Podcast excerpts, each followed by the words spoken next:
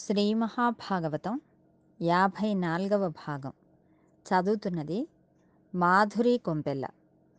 క్షీరసాగర బంధన ఘట్టం 4వ భాగం. లక్ష్మీదేవి చూపు రాక్షసుల మీద మాత్రం పడలేదు. దానివలన వారికి కీడు ప్రారంభం అయిపోయింది. లక్ష్మీదేవిని పొంది శ్రీమన్నారాయణుడు తరించాడు. కన్యాదానం చేసి సముద్రుడు తరించాడు. అమ్మవారి అనుగ్రహమును పొంది ఇంద్రుడు తరించాడు. ఇప్పుడు ఇంద్రునికి రాజ్యం రాబోతోంది. రాక్షసులకు రాజ్యం చేజారిపోబోతోంది. ఐశ్వర్యం పోయే ముందు దెబ్బలాటలు వస్తాయి.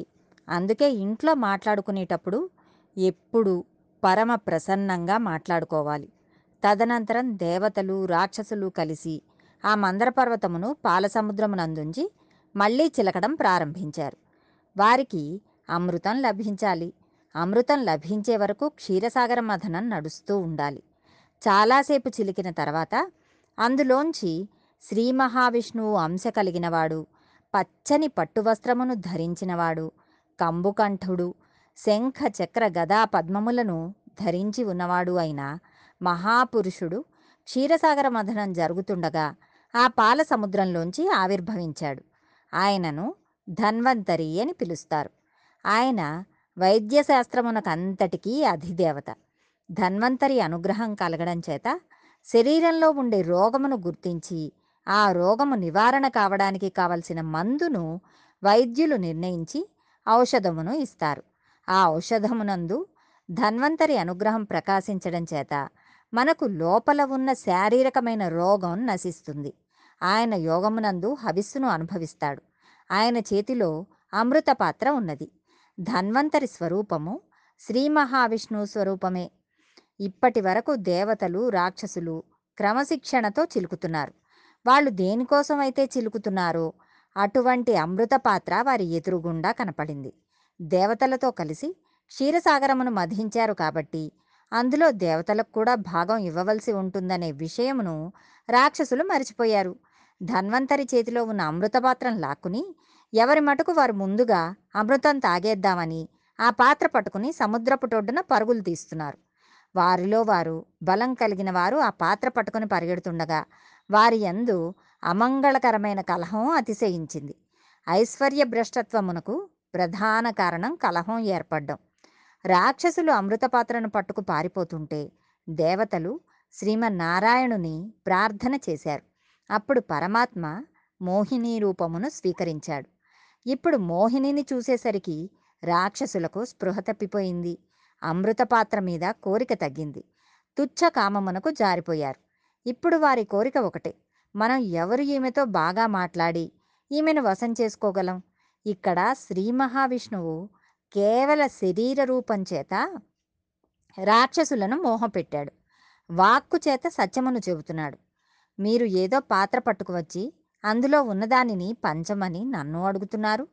కానీ మిమ్మల్ని చూస్తే నాకు ఒక మాట చెప్పాలని అనిపిస్తోంది. మీకు అర్థమైతే బాగుపడతారు. చెప్తున్నాను వినండి అన్నాడు. తన ధర్మపత్ని యందు అనురాగం ఉండడం ఎప్పుడూ దోషం కాదు. కానీ కనపడిన ప్రతి స్త్రీ యందు అర్థము లేని ఒక భావన పెంచుకోవడం చాలా ప్రమాదకరం. మీరింతమంది నన్ను ఇలా చూస్తున్నా మీతో మాట్లాడాలని తలంపు కానీ కలిగిందంటే అది మిమ్మల్ని కార్చిచ్చు అవ్వచ్చు. గుర్తుపెట్టుకోండి, నా తప్పేమీ లేదు అని అన్నది. మోహిని మాటలు వాళ్ళ తలకెక్కవు. ఎందుకంటే వాళ్ళు వాళ్ళ కామమునకు వసులై బలహీనమైన మనస్సు కలవారై మోసపోవడానికే సిద్ధపడ్డారు. మీరు నన్ను పెద్ద చేసి నా చేతిలో అమృత పాత్ర పెట్టేస్తున్నారు. ఎక్కడి నుంచి వచ్చావు అని కూడా నన్ను అడగలేదు. ఇప్పుడు నేను ఈ పాత్రను పట్టుకుని అంతర్ధానం అయిపోతే మీ బ్రతుకులేమైపోతాయి? మీరు ఎంతో కష్టపడ్డారు అని అంది. రాక్షసులు నిజంగా ఈమె మాటలలోని యథార్థమును గ్రహించిన వారైతే, తల్లి మేము ఈ పని చేసి ఉండకుండా ఉండవలసింది అని కాళ్ల మీద పడి వెంటనే వాళ్ళ మనసు మార్చుకున్నట్లయితే క్షీరసాగర మథన కథ వేరొకలా ఉంటుంది.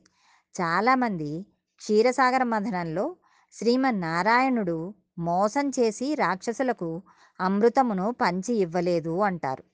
అది నిజం కాదు. మోహిని మాటలు వినిన తర్వాత కూడా రాక్షసులు అమృతమును నీవే మాకు పంచాలి అని అన్నారు. వారి మాటలు విని మోహిని వారి నుంచి అమృత పాత్రను తీసుకుంది.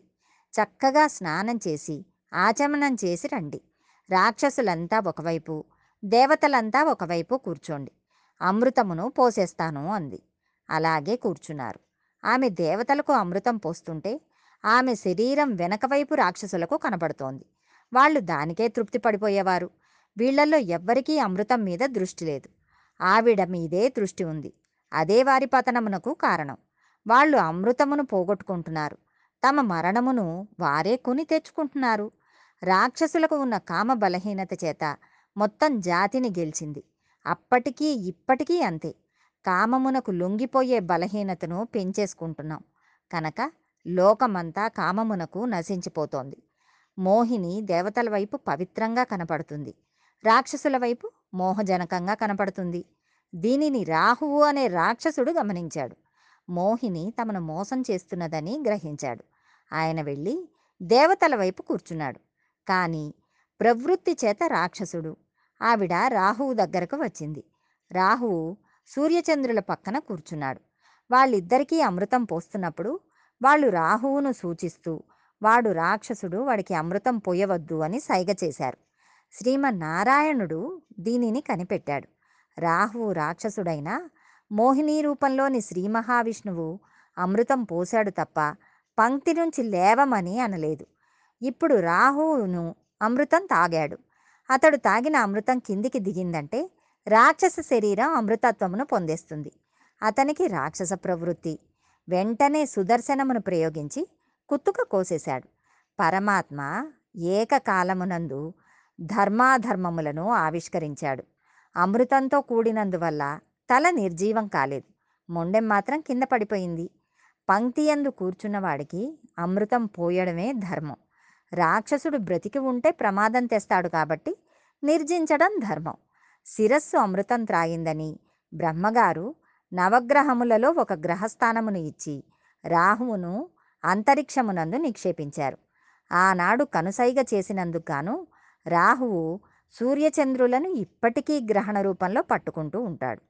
తదనంతరం మోహిని వరసగా దేవతలకు అమృతం పోసేసి రాక్షసుల వైపు తిరిగి అమృతం అయిపోయినట్లుగా కుండ తిప్పి చూపించింది.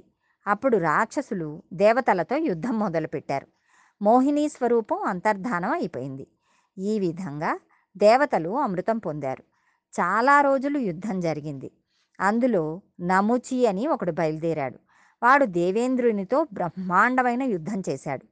దేవేంద్రుని వాని పరాక్రమం చూసి ఆశ్చర్యపోయి వీడెలా చనిపోతాడు అని అడిగాడు. అప్పుడు వాడు తడిలేని పొడిలేని వస్తువుతో మాత్రమే తాను చనిపోయేలా వరం అడిగాడు. అందుకని వారిని తడి పొడి లేని వస్తువుతో కొట్టు అన్నారు.